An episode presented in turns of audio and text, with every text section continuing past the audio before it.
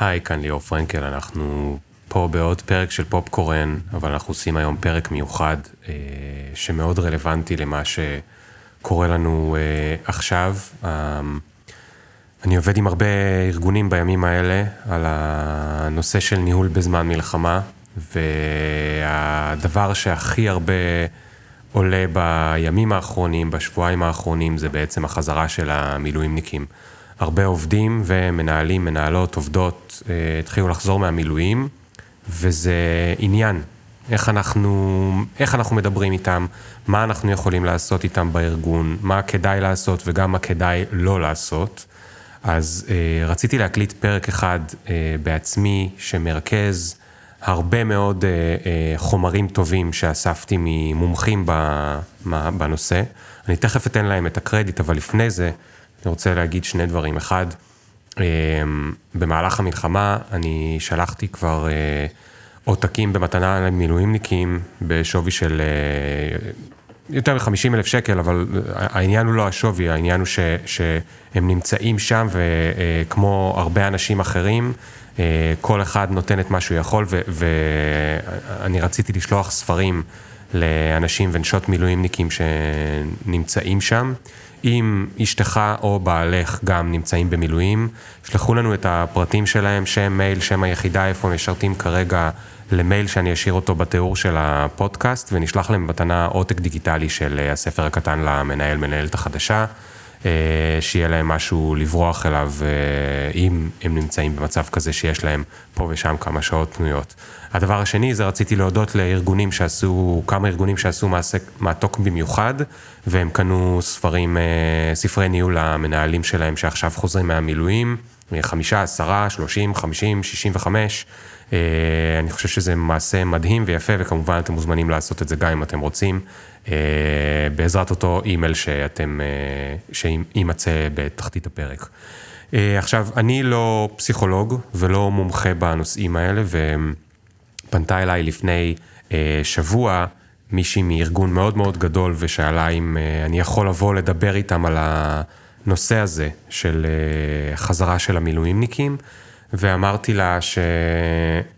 אני יכול לעזור להם עם כל מיני סשנים, אבל אני לא רוצה לעשות סשן שלם רק על חזרת המילואימניקים, בטח לא בדיון פתוח עם המנהלים מנהלות, כי אני לא פסיכולוג. אני חושב שאם יעלו שם שאלות מאוד מאוד ספציפיות, לא יהיה לי את המומחיות הנדרשת כדי לדעת איך עונים על שאלה ספציפית שעובד סיפר להם שהוא שאל אותם, איך הם עונים על זה אה, בחזרה.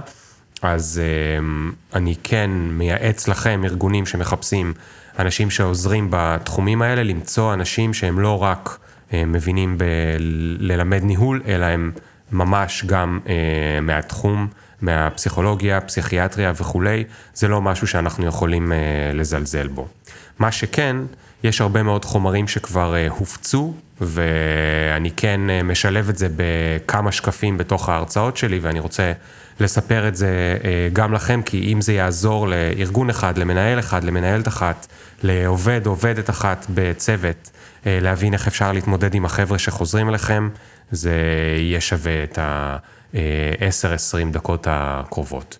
החומרים שאני אה, אדבר עליהם, קיבלתי אותם מכמה מקורות שונים, מפרופסור מולילד, שהוא אה, מומחה לפסיכוטראומה, מסמך שיצא ממרכז משאבים שהוא מוביל, הוא כתב אותו ביחד עם הדר גלס ושרה טוכשניידר ודוקטור רובי רובינשטיין.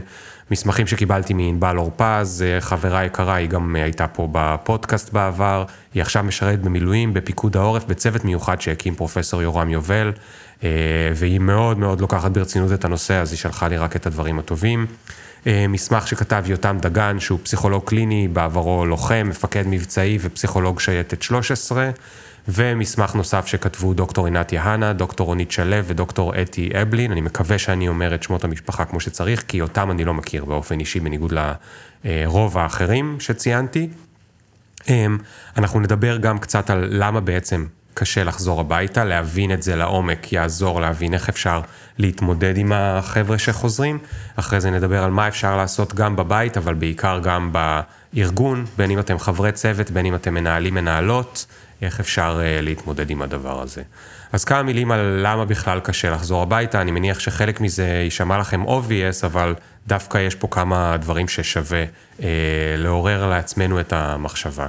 הראשון הוא אופי האירועים. האירועים האלה מאוד מאוד אה, אה, קשים, המלחמה הזאת היא לא עוד סבב לחימה, זה מלחמה שלפחות בחלק מהזמן, או לפחות חלקנו מאמינים שזה מלחמה על הקיום שלנו. אה, היו מראות מאוד מאוד קשים. הדיווחים מהשטח על הפקרה וחוסר אונים של אוכלוסיות שהיו בשבעה באוקטובר, חוויות של בגידה, של אובדן אמון, והמילואימניקים, מילואימניקיות שלנו, נמצאים שם כשהם בתוך המקום הזה, מקום שבו הם רוצים גם להציל את המדינה, וגם הם רוצים להציל את המיתוג של הצבא, שחלק מהאזרחים אה, פחות אה, אה, מרגיש עכשיו תחושות חזקות אליו כמו קודם, בגלל שהצבא לא היה שם ברגע הנכון, כלומר, אני לא יודע אם זה נכון או לא, אבל זה חלק מהתחושות שהיו. זה אומר שחוויית הלחימה הזו, היא, יש לה משמעות הרבה יותר רצינית מהרבה חוויות אה, אה, קודמות, משמעות אישית, קולקטיבית, והרבה מהחבר'ה באמת גם רצו אה, לקחת חלק וראינו דברים מדהימים כמו אנשים שחוזרים באמצע הטיול שלהם מדרום אמריקה, או מאנשים שכבר ירדו מהארץ וחזרו עכשיו כדי לתת חלק. הדבר הראשון הבעייתי מזה שחבר'ה חוזרים מהמילואים זה ש... נפרדים מתפקיד שהוא סופר חיוני. בזמן המלחמה הם מרגישים משמעותיים, מרגישים תורמים, בטח יותר מאי פעם, אבל עכשיו הם חוזרים לשגרה. בשגרה יכול להיות שהם אבא או אימא, יכול להיות שהם הורים, וזה תפקיד מאוד מאוד חשוב. אבל בעבודה שלהם הם לאו דווקא בתפקיד הכי חשוב, או, או עושים את הדבר הכי חשוב, או עובדים בחברה שיש לה את המשמעות הכי גדולה בעולם, וזה בסדר, רוב החברות אה, בעולם הן לא אה, אה, תורמות להצלת אה, העולם, אלא עושות איזשהו משהו מסחרי, אבל יש איזשהו פער מאוד מאוד גדול בין אני נמצא עכשיו חודש, חודשיים, שלושה, ואני מרגיש ערך גבוה, אני מרגיש משמעות קיומית למה שאני עושה ביומיום, לבין זה שאני חוזר הביתה, ועכשיו אני מרגיש תחושת אה, ריקנות. הדבר הנוסף הוא האינטנסיביות, ההבדל בין האינטנסיביות שנמצאת שם לאינטנסיביות בבית. האינטנסיביות באזור המלחמה היא, היא, היא נוגעת במקום הזה של ה-fight or flight, בטח דיברנו על זה בפרקים אחרים, המקום שבו אני נמצא בהרבה מאוד אה, אדרנלין, אם אני הולך ברחוב ומולי מגיע מישהו שנראה לי אה, מפחיד, אני רגע עובר למקום הזה שהאדרנלין מציף אותי ואני נמצא במה אה, אני צריך לעשות עכשיו, לברוח, לגונן על עצמי, יכול להיות שלא יקרה שום דבר. והבן אדם הזה ייראה כסתם בן אדם שהפחיד אותי כי הוא הלך עם אה, קפוצ'ון או משהו, ואני ארגיש שהכל בסדר, אבל למשך כמה שניות או כמה דקות הייתי ב fight or flight. אנשים שנמצאו בשטח לחימה, נמצאו ב fight or flight הזה במשך ימים ארוכים, שבועות ארוכים, חודשים ארוכים, גם אם הם ישנו בלילה או מדי פעם לקחו כמה שעות מנוחה, במשך שעות שלמות הם נמצאו ב fight or flight הזה. הגוף והנפש שלהם היו בתחושת אה, ערות מאוד גבוהה, דריכות מאוד מתמדת. מאוד מאוד אה, נמשכת וזה משחרר הרבה מאוד אדרנלין. אה, וזה קשה מאוד לעשות דבר כזה לאורך זמן, ועכשיו מגיעים הביתה, מגיעים למשרד, ויש פשוט נפילה אנרגטית מאוד מאוד חזקה, גם גופנית, גם נפשית, והגוף עצמו צריך אה, לשחרר הרבה מאוד פורקן.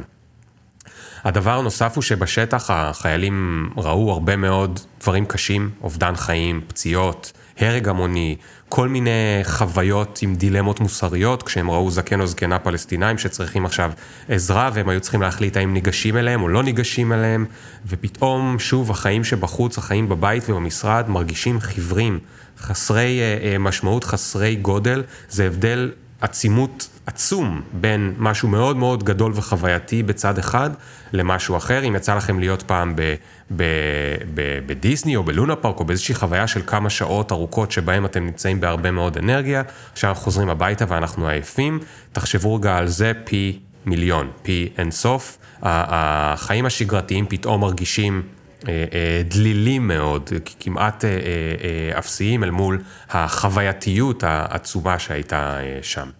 דבר נוסף זה ההתקשרות הצוותית.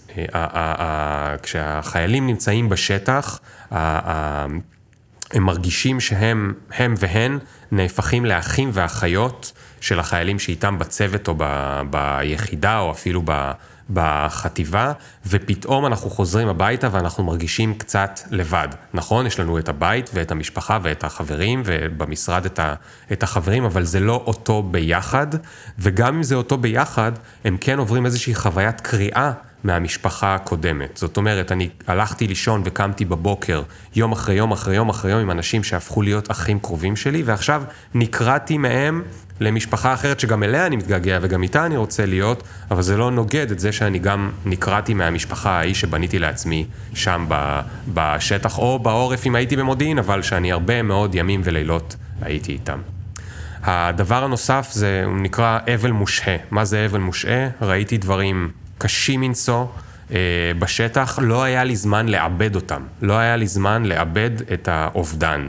ועכשיו אני חוזר הביתה, והנפש וה, והמוח שלי מתחילים, אומרים לעצמם, עכשיו יש לי זמן רגע לאבד את החוויות, ואותו האבל שהיה מושהה, מתחיל להיות, אה, אה, והוא יכול להיות הרבה יותר חזק דווקא עכשיו שהוא בבית, כשאני רחוק מה, מהאירועים. עצב וכאב וזיכרונות קשים ותמונות שעולים לי וכעס ואשמה על משהו שיכולתי אולי לעשות אחרת ויכל לעזור למישהו או מישהי אה, וכולי וכולי. יחד עם זה ובאותה נשימה יש את הנושא של אשמת הניצולים, דיברנו על זה אה, ב, ב, מי שהקשיב לפודקאסט ניהול בזמן מלחמה, הפודקאסט המקביל שעזר למנהלים מנהלות אה, שהקלטתי עוד באוקטובר. אשמת הניצולים זה שאנחנו מרגישים אשמים על זה שאנחנו נשארנו והחברים שלנו אה, לא, או המעגלים האחרים אה, נפגעו, ולחיילים יש את זה, אה, להרבה מהחיילים יש את זה כשהם יוצאים הביתה, בשתי מקומות, אחד, אני בבית וחברים שלי ליחידה נשארו בשטח בצורה מסוכנת והם עלולים אפילו לשלם בחייהם, או אפילו הם שילמו בחייהם אם הייתי בסביבה שבה נהרגו או נפצעו אנשים ואני לא. והשני זה הנושא הזה של שם עשיתי הרבה ובבית אני לא עושה כלום, אני כבר לא משפיע על המלחמה ואני מרגיש אשם בגלל זה. בנוסף לכל אלה יש גם את הנושא של הדאגה הכלכלית. הרבה אנשים, אה, היו להם גם ככה דאגות כלכליות, כי זה משהו שאנחנו אה, עוברים כך או כך, אבל בטח אם הם בעלי עסקים, בטח אם הם עצמאיים, ו/או בני או בני, בנות הזוג שלהם אולי יצאו לחל"ת, אולי אה, להם יש עסקים והם עכשיו היו צריכים לדאוג לבית אה, אה, לבד, ועם כל הדבר הזה, הדאגה הכלכלית מאוד מאוד גדולה אצל חלק גדול מהחיילים, חיילות, בטח עצמאים, עצמאיות, בעלי עסקים וכולם, שאצלם זה עוד יותר. אבל לא רק.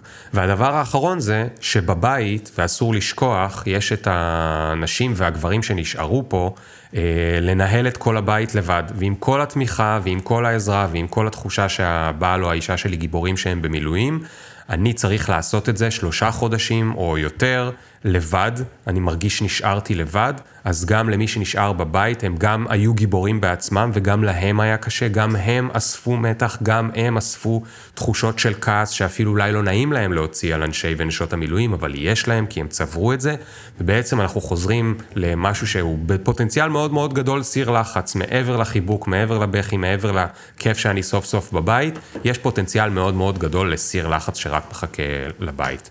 אני אדבר בכמה דקות על מה אנחנו יכולים לעשות בתוך המשפחה והחברים, ואז אה, נתמקד יותר בנושא של הארגוני ואיך אנחנו יכולים לעזור למילואיניקים כשהם חוזרים לארגון. קווים מנחים לבני המשפחה, ושוב, זה חוזר גם, זה יחזור אגב גם בארגון. אחד, אנחנו רוצים להיות אוזן קשבת, אבל רק אם הם בוחרים לשתף. אם בוחרים לא לשתף, אנחנו מכבדים את, ה, את הבחירה. אנחנו רוצים להיות כל הזמן זמינים, כל הזמן נגישים, לתת את התחושה שאנחנו פה לשמוע, אנחנו פה לרצות לשמוע את מה שיש לכם, אנחנו יודעים שמה שאתם רוצים לומר זה חשוב, אבל אם אתם מובילים, אתם שחזרתם, אתם מובילים את השיח, את הקצב, את הזמן, אתם בוחרים מה לספר, מה לא לספר. אנחנו לא מחטטים פנימה, אנחנו לא חושבים שהם מתבלבלים עם איזה סדרת נטפליקס ורוצים לשמוע אה, דברים דרמטיים כי זה מגניב, אני מדבר ליותר צעירים ולחברי משפחה, אה, כמו ב... ב במערכון ההוא בארץ נהדרת, אנחנו לא לוחצים, בוא תספר לי איזה מגניב היה ו, וזה, זה לא הזמן לזה. הם נמצאים עוד בעיבוד חוויה, הם נמצאים במקום שבו הם ראו מראות מאוד מאוד קשים. הם מובילים את השיח והם בוחרים אה, מתי, ואנחנו רק גורם שהוא מקשיב ותומך ו, ומרגיע. אני מוכן לשמוע אם אתם רוצים uh, לספר. מי שבוחרים בשתיקה ויותר קשה להם, אנחנו מכבדים אותם, אנחנו לא לוחצים עליהם, אנחנו לא מתחקרים אותם, ואנחנו לא מנסים גם להגיע איתם, ל... לעזור להם להגיע להבנות מעמיקות ופילוסופיות על, ה... על החיים ו... ו... ומה משמעותם ו... וכולי. אנחנו גם זוכרים שהגוף שלהם גם היה במתח מאוד מאוד גבוה, חוץ מזה שבטח אם הם היו בשטח, אבל גם אם הם היו בעורף במילואים בכמה חודשים, הם נמצאו במתח מאוד מאוד מאוד גדול. אז פעילות ספורטיבית, עיסוי, טיפול, כל טיפול שיכול לעזור להרפות את הגוף ואת השרירים, ומכל הדריכות הזאת והמאמץ הפיזי וה-fight or flight שדיברנו עליו, יכול uh, לעזור. אנחנו גם זוכרים שמאוד מאוד מאוד חשוב לעודד אותם. ו- ולא להתנגד ולעזור כשהם רוצים להיות בקשר עם החבר'ה מהיחידה, ואם הם רוצים לפגוש אותם, אם רוצים לפגוש מילואימניקים אחרים, כי האחים שהם להם לנשק, זה כמו, אחרי חוויה כל כך אינטנסיבית, זה כמו אחים ביולוגיים. ויש תחושה מאוד מאוד דומה למה שמרגישים אחים ביולוגיים שנמצאים באבל, נגיד, על אה, אבא או אה, אימא. אה, ולכן לעזור להם, לפגוש אותם ולדבר איתם, ואפילו סתם להיות איתם, יכול מאוד מאוד מאוד לעזור להם, אז לעודד אותם להיפגש ולהיות אה, ביחד. חלק מהחבר'ה שחוזרים הביתה, יהיה להם קשה לנוח או לעשות דברים בסיסיים בשגרה, כמו לאכול או לישון, בין אם זה בגלל הקולות הפנימיים של האשמה, בין אם זה בגלל שהשגרה פתאום נראית חסרת משמעות, מכל מיני אה, אה, אה, אה, סיבות אחרות, אנחנו רוצים לעודד אותם בבית. כן לקיים את השגרה. אנחנו רוצים, נעזור להם, נכין להם אוכל או נעודד אותם להכין אוכל. שוב, אנחנו לא לוחצים, אבל אנחנו כן מעודדים אותם לקיים שגרה. השגרה הזאת תעזור להם לאט לאט לאט לחזור ולאבד את החוויות ו- וכולי. החזרה הביתה זה לא אירוע חד פעמי, חשוב לזכור, זה תהליך של הסתגלות, זאת אומרת זה לא שהם חזרו היום, השבוע נהיה להם יותר רגישים וזה נגמר. זה יכול לקחת חודשים, וזה יכול לקחת חודשים ארוכים, ההסתגלות מחדש. בכל מיני אה, מובנים עם הילדים, עם הבני זוג, עם המשפחה וכולי, ולכן חלק מהדברים שאנחנו צריכים לעשות זה להאט את הקצב. לא למהר לקבוע יותר מדי משימות, לא לקבוע יותר מדי פגישות מחוץ למשפחה. זה לא שעכשיו מישהו חזר הביתה ואנחנו אומרים, אוקיי, בוא נפגוש את כל מי שפגשנו, וכל שבוע ניסע לצד אחר במשפחה ונפגוש את כולם. לאט, לאט, לראות מה הקצב שמתאים ולעזור אה, אה, לעשות את זה. כמה אה, אה, אה, נושאים של אה, עשה ואל תעשה. אחד, להכין את הבית לקבלת הפנים, לחשוב מי כן וגם מי לא חשוב שיהיו נוכחים. לשתף, אם יש ילדים, לשתף אותם בהכנות, אולי להכין אה, עוגה לאבא או אמא שחזרו, להכין להם אוכל שהם אוהבים. אה, וגם לארגן זמן שקט, גם למי, שנש... גם למי שנשאר ועכשיו צריך לעצמו קצת שקט, אבל גם לארגן זמן שקט למי שחוזר. קרבה פיזית, חיבוק, חיבוק חם מאוד מאוד עוזר, אה, אה, שינה בלילה במיטה, להיות סובלניים לקצב. לבדוק אם מתאים להם לצאת לבילוי או שהם רוצים זמן מעבר, לעודד אותם כן להיות בקשר עם חברים, בטח עם חברים מהיחידה, דיברנו על זה, זה מאוד מאוד יכול לעזור, זה כמו אה, אה, אה, אחים. אינטימיות יכולה להיות מיידית, אבל יכול להיות שצריך קצת זמן, בטח אם מדברים על אינטימיות יותר אה, אה, גבוהה, לקחת את זה אה, לאט לאט, אה, וגם לתת להם עוגנים, לדאוג להם לעוגנים של אה, תשומת לב, כל דבר הכי קטן שהם היו רגילים שיש להם בבית, הקפה של הבוקר, הדברים האחרים, לנסות, אם אפשר, להכניס אותם אה, אה, לשגרה החדשה. כמה דברים שלא לעשות, אחד, לא לנסות לאבחן סימפטומים. לקחת כמה ימים כדי לראות מה השגרה תביא, לא מיד אחרי יומיים, תכף נדבר על סימנים אה, לזיהוי מצוקה, לא מיד אחרי יומיים שמי שהגיע הביתה נראה מדאיג, ישר לרוץ לטיפול. לתת לזה כמה ימים ו- ולא לנסות להיות אה, מאבחני סימפטומים. שתיים, לא לרחם, הרחמים הם מחלישים. אני משאיר את זה ככה פשוט כמו שזה. שלוש, לא להפוך את מי שחזר לנכה. אפשר לפנק אותו, אבל גם להזמין אותו לאוטונומיות, לעשות לעצמם את מה שהם רוצים והם רגילים לעשות, או לעשות כל מיני מהדברים אה, ביחד. זאת אומרת, זה לא שמישהו הגיע ועכשיו צריך לטפל בו כאילו שהוא אה, אה, אה, נכה, בוודאי, חס וחלילה, אם, אם, אם כן הגיע מישהו פגוע, אבל אם הגיע, מישהו הגיע בריא ושלם, או בריא ושלם לכאורה, אה, לפחות אה, אה, אה, בגוף, להזמין אותו לעשות את הדברים ביחד. והדבר שהכי קשה לבקש, לא ליפול עליהם על הרגע הראשון עם הדבר הזה של אני התמודדתי עם הכל עד עכשיו, קח את המושכות כי סוף סוף הגעת הביתה, טפל בילדים, או טפלי בילדים, תעשי את כל מה שעשיתי לבד, עשיתי את כל המשימות. זה נכון שגם מי שנשאר בבית הוא גיבור, גיבורה. זה היה מאוד מאוד מאוד מאוד קשה, וזה עדיין למי שעדיין האנשים במילואים, אה, לעשות את הדברים לבד למי שרגיל לעשות אותם ביחד, בטח אם יש ילדים או דברים אחרים קשים, כמו הורים שהם בבית שמטפלים בהם, ונושאים אה, אה, אחרים, ועדיין... לקחת את הזמן של השבוע, שבועיים, שלושה, עד שמחזירים אליהם את המשימות שלהם, ולא ישר לזרוק עליהם את הכל, כי זה באמת יפוצץ את הסיר לחץ. וקטן, אבל חשוב, לבקש ממי שחזר, לשים לב, לא לספר זוועות ליד ילדים קטנים. אוקיי, בואו נדבר כמה מילים על הנושא של ה... של הארגונים. אז קודם כל, חלק מהדברים שאמרתי על בני המשפחה בטח נכונים גם למנהלים, מנהלות ואנשי צוות בארגון. אנחנו מתעניינים בשלומם, אבל אנחנו לא חופרים בחוויות, אנחנו לא לוחצים עליהם לספר, אנחנו, גם אם אנחנו רוצים לתת להם להרגיש גיבורים, אנחנו לא אומרים בוא תספר לנו איזה סיפור אה, גבורה, ממש לא. לתת להם לעשות את זה בקצב שלהם. אנחנו מוקירים תודה אנחנו מכירים במה שהם עשו, אפילו שיכול להיות שאני עכשיו מנהל ושלושה אנשי צוות ש, שלי היו חסרים, וזה היה מאוד קשה שלושה חודשים לחפות עליהם, והחבר'ה שנשארו ממש אכלו חצץ כדי לעזור להם. שוב, כמו מה שאמרנו בבית, גם במקום העבודה, אנחנו לא מפילים את זה עליהם, ואנחנו לא יוצאים כל מיני הערות ציניות, אה, טוב, אה, עשינו את זה כבר שלושה חודשים אה, בשבילך, אנחנו מזכירים להם תודה שהייתם שם, תודה שהיית במילואים, תודה שעשית שם את הדברים ועשית בשבילנו. אנחנו יודעים שלא היית במקום העבודה, אבל מאוד מאוד חשוב לנו ואנחנו מאוד מוקירים ומכירים במאמץ המטורף ש, שעשית את זה. ומאוד מאוד להיזהר עם חברי צוות שיכול להיות שלא היו נגיד ביחס טוב עם אה, מי שיצא למילואים וחוזרים.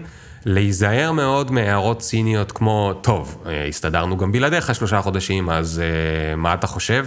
זה הערות שהן מאוד מאוד uh, סכין בבטן, ביטוי לא טוב, אני מצטער, אבל מ... ב... תחושה מאוד מאוד לא נעימה למי שחזר, שאתם ת, תשימו לו מול העיניים, הסתדרנו גם בלעדיך, גם ככה כשהוא היה שם, מדי פעם אה, הוא חשב או היא חשבה על איך הם מסתדרים בלעדיי ואיזה באסה לראות שהם מקדמים את הדברים גם כשאני לא נמצא כאן. אם הם מחליטים שהם רוצים לדבר, ואתם מנהלים או מנהלות, אז יש מספר שאלות שמאוד מאוד יכולות uh, לעזור. זה כמדומני מהמסמך, uh, uh, אם אני לא טועה, אני רגע בודק, של יותם דגן, שפסיכולוג והיה גם בשייטת שהזכרתי אותו. השאלות הטובות הן, שימו לב שכל השאלות גורמות לא לחפירה, אלא לעזור, ל, ל, להישאר ברמה מאוד מאוד אה, אה, עליונה של הסיפור. מה הרקע של מה שאתה רוצה לספר לי, מה התרחש שם, מה הרגשת, מה היה הכי קשה, מה עזר או עוזר לך להתמודד עם הדברים, ומה נותן לך תקווה, מה למדת על עצמך. אנחנו לא חופרים ולא מנסים עוד, ולא חס וחלילה אני יודע שזה נשמע ציני, אבל תאמינו לי שזה משהו שיכול אה, אה, לקרות, שיתחיל, יושב אצלנו בחדר אה, מישהו שאני מנהל, והוא יתחיל לספר לי ויתחיל לעלות לי אדרנלין, ואני בטעות יתחיל להתלהב מהסיפור, כי הרי אנחנו יודעים מה storytelling יכול לעשות. לא, הוא לא בא לספר לי משהו עכשיו כדי שאני אתלהב ולי יהיה מעניין ויהיה לי אדרנלין. זה ממש לא המטרה, לא לחפור, לתת להם את הקצב שלהם. בבית יותר קל לראות את זה, בעבודה יותר קשה, אבל בכל זאת בתור מנהלות ומנהלים, יש לנו אחריות לזהות סימני מצוקה.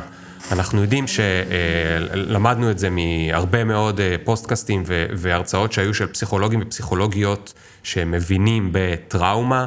אה, אנחנו יודעים שלמזלנו, הרוב הגדול של החיילים והחיילות לא יהיה להם פוסט-טראומה, אבל 9-10 אחוזים אה, אה, זה כן סביר שיהיה, ולכן אנחנו צריכים לדעת לזהות אה, סימני מצוקה. אז הנה סימנים, כמה סימנים שיכולים לעזור לכם לזהות, ותכף אני אגיד מה עושים עם זה.